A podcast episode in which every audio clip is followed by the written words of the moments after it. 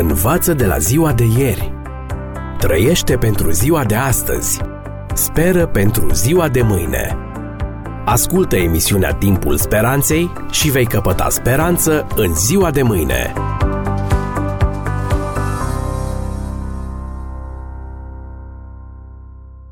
Dragi prieteni, vă reamintesc că în această ocazie analizăm o nouă dilemă creștină. De ce există violență și moarte în lumea animală?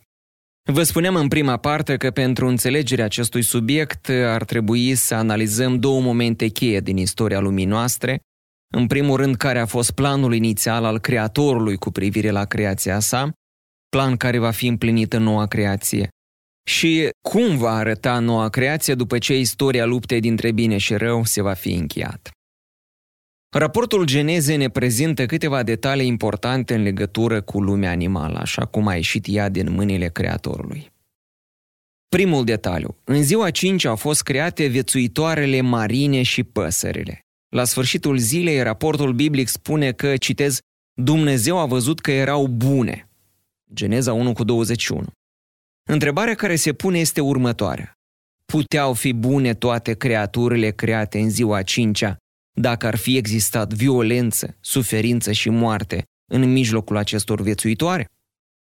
Al doilea detaliu. În ziua șase au fost create viețuitoarele de pe uscat, vitele, târătoarele și fiarele, fiecare după specia sa. Din nou, atunci când Creatorul a verificat lucrarea sa din acea zi, el a făcut aceeași constatare. Dumnezeu a văzut că erau bune.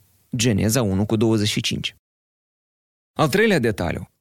La sfârșitul zilei a șasea și la sfârșitul creației, înainte de a crea sabatul ca zi de odihnă și memorial al creației, Dumnezeu a stabilit hrana potrivită pentru om și viețuitoarele pământului. Iată ce scrie în Geneza 1 cu 29 și 30. Citez. Și Dumnezeu a zis, Iată că v-am dat orice iarbă care face sămânță și care este pe fața întregului pământ și orice pom care are în el rod cu sămânță. Aceasta să fie hrana voastră. Iar tuturor fiarelor pământului, păsărilor cerului și tuturor vietăților care mișună pe pământ, care au în ele suflare de viață, le-am dat ca hrană toată iarba verde. Am încheiat citatul. Dragi prieteni, este greu de imaginat astăzi că fiarele pământului, pe care le vedem adaptate să ucidă și să se hrănească cu carne, pe pământul proaspăt creat se hrăneau doar cu vegetale, fără nici cea mai mică vărsare de sânge. Totuși, văzând urșii care pasc iarba asemenea vitelor, alimentația lor este vegetariană în proporție de 80-90%, raportul biblic pare să fie confirmat, cel puțin parțial. Este evident că în planul inițial al lui Dumnezeu cu privire la creație nu au existat violență, suferință și moartea în natură.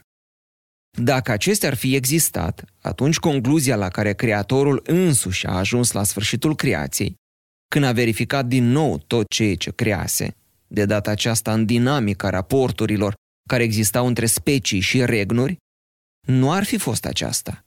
Erau foarte bune. O primă concluzie care se impune este aceea că în raportul Geneziei nu găsim niciun indiciu, cât de mic, că Dumnezeu ar fi îngăduit să existe violență, suferință și moarte în creația sa, înainte ca să intre păcatul în lume.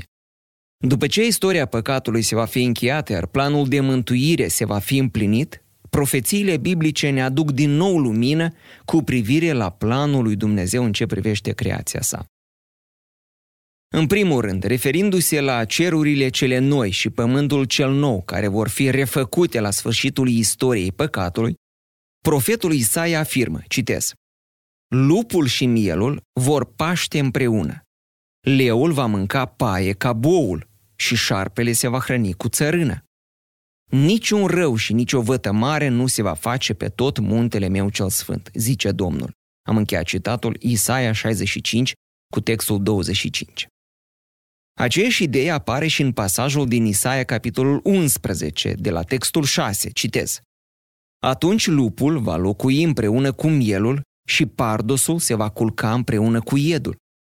Vițelul, puiul de leu și vitele îngrășate vor fi împreună și le va mâna un copilaș. Vaca și ursoaica vor paște la un loc și puii se vor culca împreună.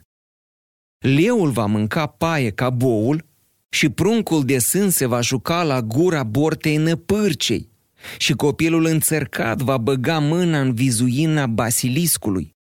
Nu se va face niciun rău și nicio pagubă pe tot muntele meu cel sfânt, căci pământul va fi plin de cunoștința Domnului ca fundul mării de apele care îl acoperă.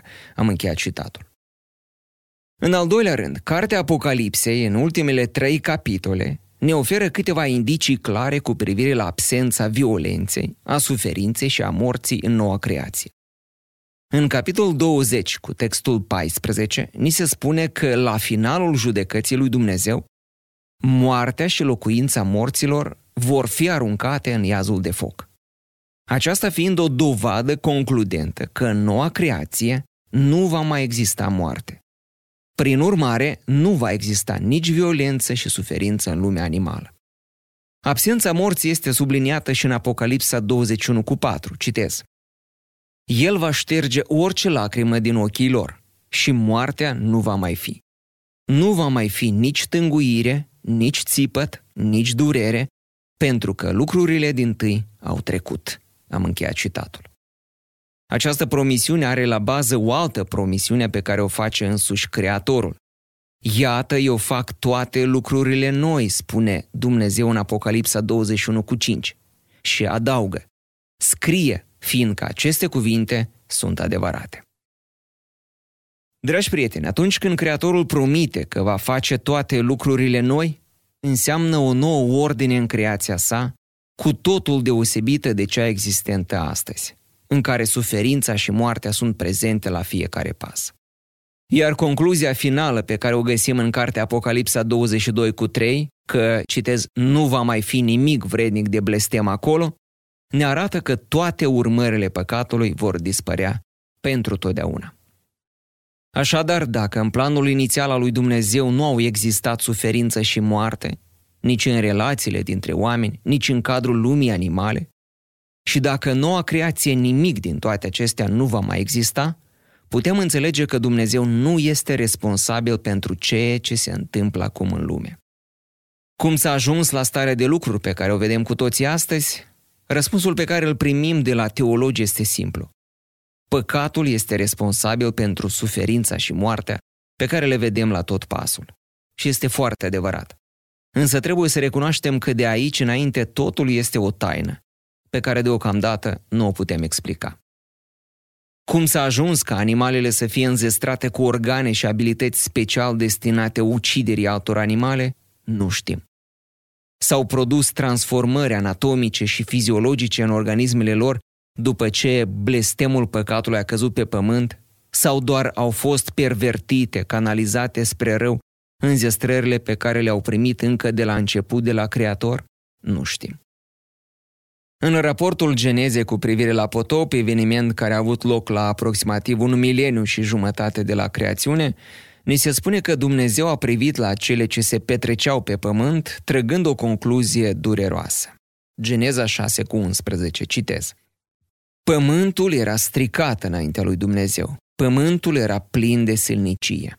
Dumnezeu s-a uitat spre pământ și iată că pământul era stricat, căci orice făptură își stricase calea pe pământ. Am încheiat citatul. Alte traduceri ale Bibliei, precum traducerea regelui Iacob, traducerea Fidela, folosesc cuvintele corupt și violență.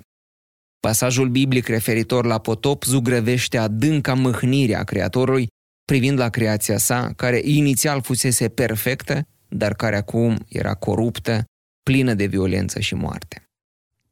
Când ni se precizează în text că orice făptură își stricase calea pe pământ, ni se dă de înțeles că întreaga creație, fără excepție, a suferit urmările blestemului păcatului.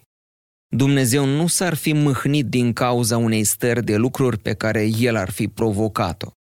Este clar că altceva, ceva din afara gândurilor și planurilor sale cu privire la creație, a generat stricăciunea în toate aspectele și la toate nivelurile creației.